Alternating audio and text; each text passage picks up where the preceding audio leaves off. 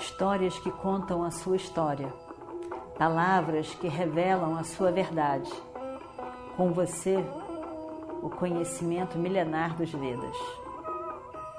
Escute diariamente e recomende a um amigo.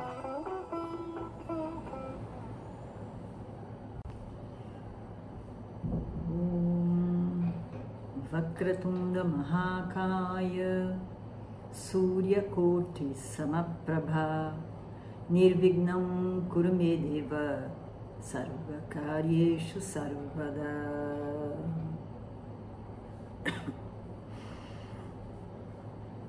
Nós estamos ainda no 14 dia da guerra. A guerra vai durar 18 dias. Esse 14 dia é muito longo. A gente sabe que o tempo, o tempo não é algo concreto. Ele é uma transformação, uma mudança que vai ocorrendo a cada momento. E quando a gente está completamente absorto, a gente tem uma noção de tempo. Quando a gente está sem a, um, um interesse em nada, parece que o tempo passa muito devagar. Aqui ocorrem muitas coisas. Muitos. Então, parece que o tempo é mais longo do que os outros. Mas na verdade, é o mesmo tempo de todos os outros dias da guerra entre o nascer do sol e o pôr do sol. Mais adiante a gente vai ver também um longo dia. Mas esse de fato será um longo dia, porque a guerra vai começar à meia-noite. Mas isso é outra história. Nossa história agora é essa história a história do 14 dia. É um dia muito importante. E tem várias coisas que acontecem nesse dia que fazem toda a diferença. Que vai ser a causa de situações lá para frente, no final do Mahabharata. vai ser a causa até mesmo da destruição do clã de Krishna. Incrivelmente. Quando as coisas acontecem, estão a acontecer, nós não vemos todas as possíveis consequências e nem podemos ver. Nós temos que agir dentro da melhor opção naquele momento. Mas o que, que aquilo vai produzir mais tarde? Não sabemos. Então, nesse momento aqui,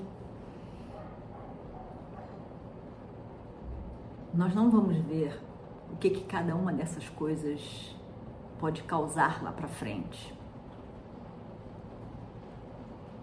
Mas mais para frente, quando elas acontecerem, a gente pode lembrar do 14 dia da guerra.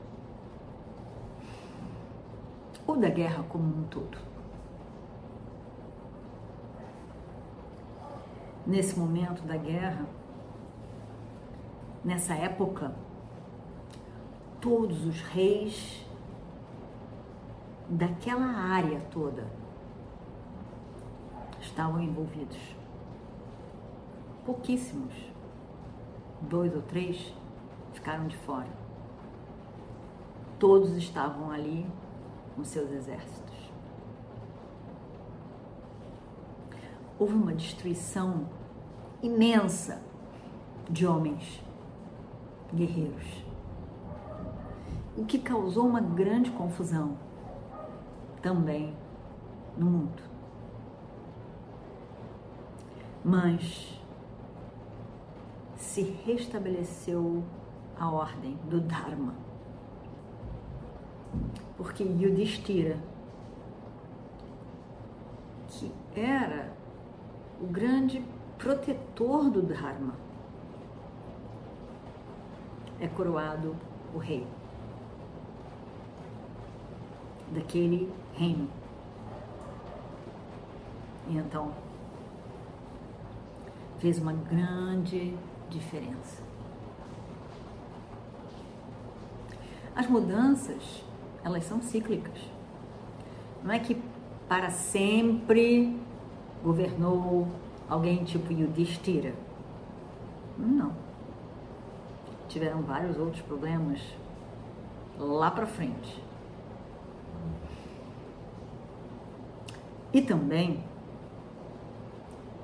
Yudhishthira e seus irmãos que nasceram de mantras, de bênção dos devas, também não eram perfeitos. Eles eram humanos na Terra. Para se viver, tem que ser humano. Krishna, o divino Krishna, Avatara, estava na forma humana. Mas ele era, na verdade, uma forma divina, um avatar, e veio para cumprir determinada coisa. Ainda assim, em vários momentos, ele teve que dar uma organizada na situação para que pudesse realmente proteger o Dharma. Aqui nós estamos no 14 dia da guerra. Nós vimos que no dia anterior, de uma forma muito injusta, mataram o filho Abhimanyu, o filho de Arjuna, que tinha acabado de casar e cuja mulher estava grávida. Injustamente, quer dizer, covardemente, podemos dizer assim, né? de uma forma absurda. E não lutando como guerreiros, mas se juntando vários homens lutando contra um jovem que tinha 16, 17 anos. E por meios completamente trapaceiros.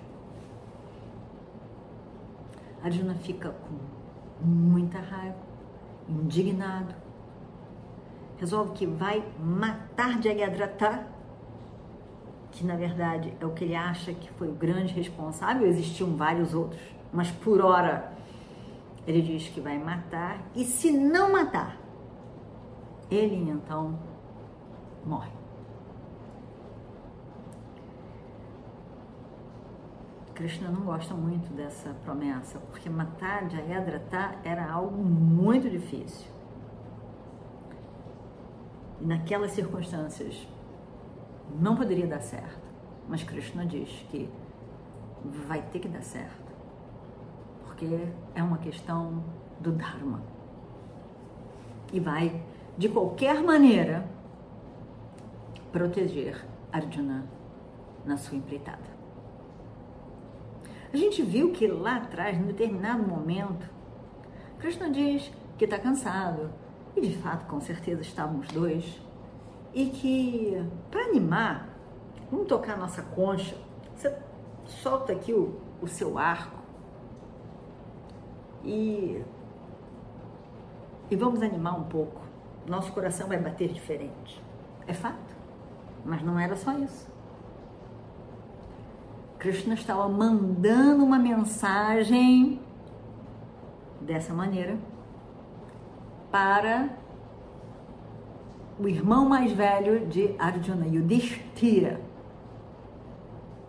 Porque na hora que Krishna soprou a concha, uh, Krishna, primeiro Krishna eh, Arjuna teria soltado o arco e põe aquele gandiva, aquele arco dele, aquele soltar do, do fio do arco teria feito um som que seria reconhecido por todos, mas na mesma hora Krishna toca sua panchajanya, sua concha, e Yudhishthira lá de longe não escuta Gandiva, o arco de Arjuna, e fica preocupado.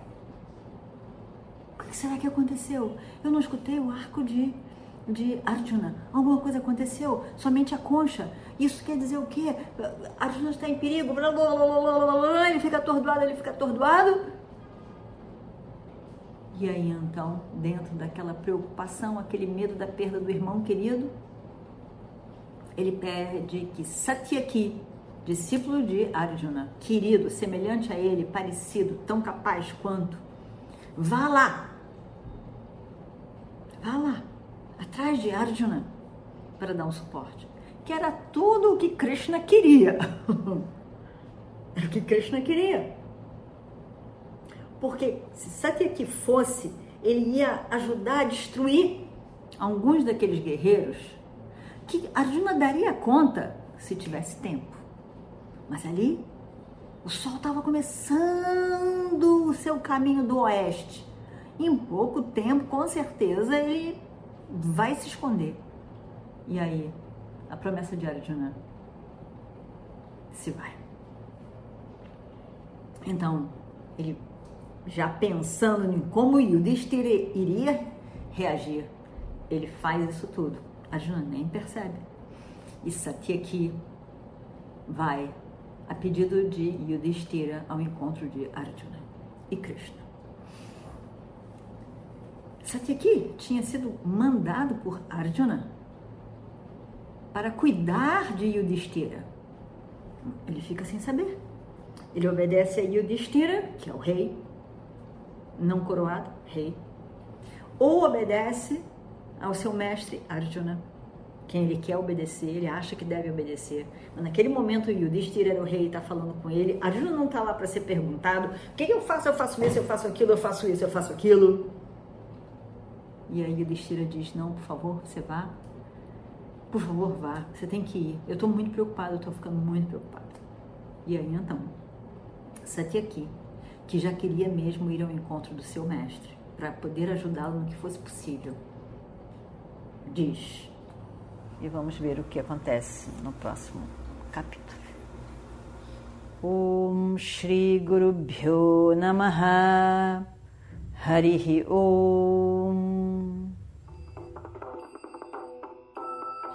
histórias que contam a sua história, palavras que revelam a sua verdade. Com você, o conhecimento milenar dos Vedas. Escute diariamente e recomende a um amigo.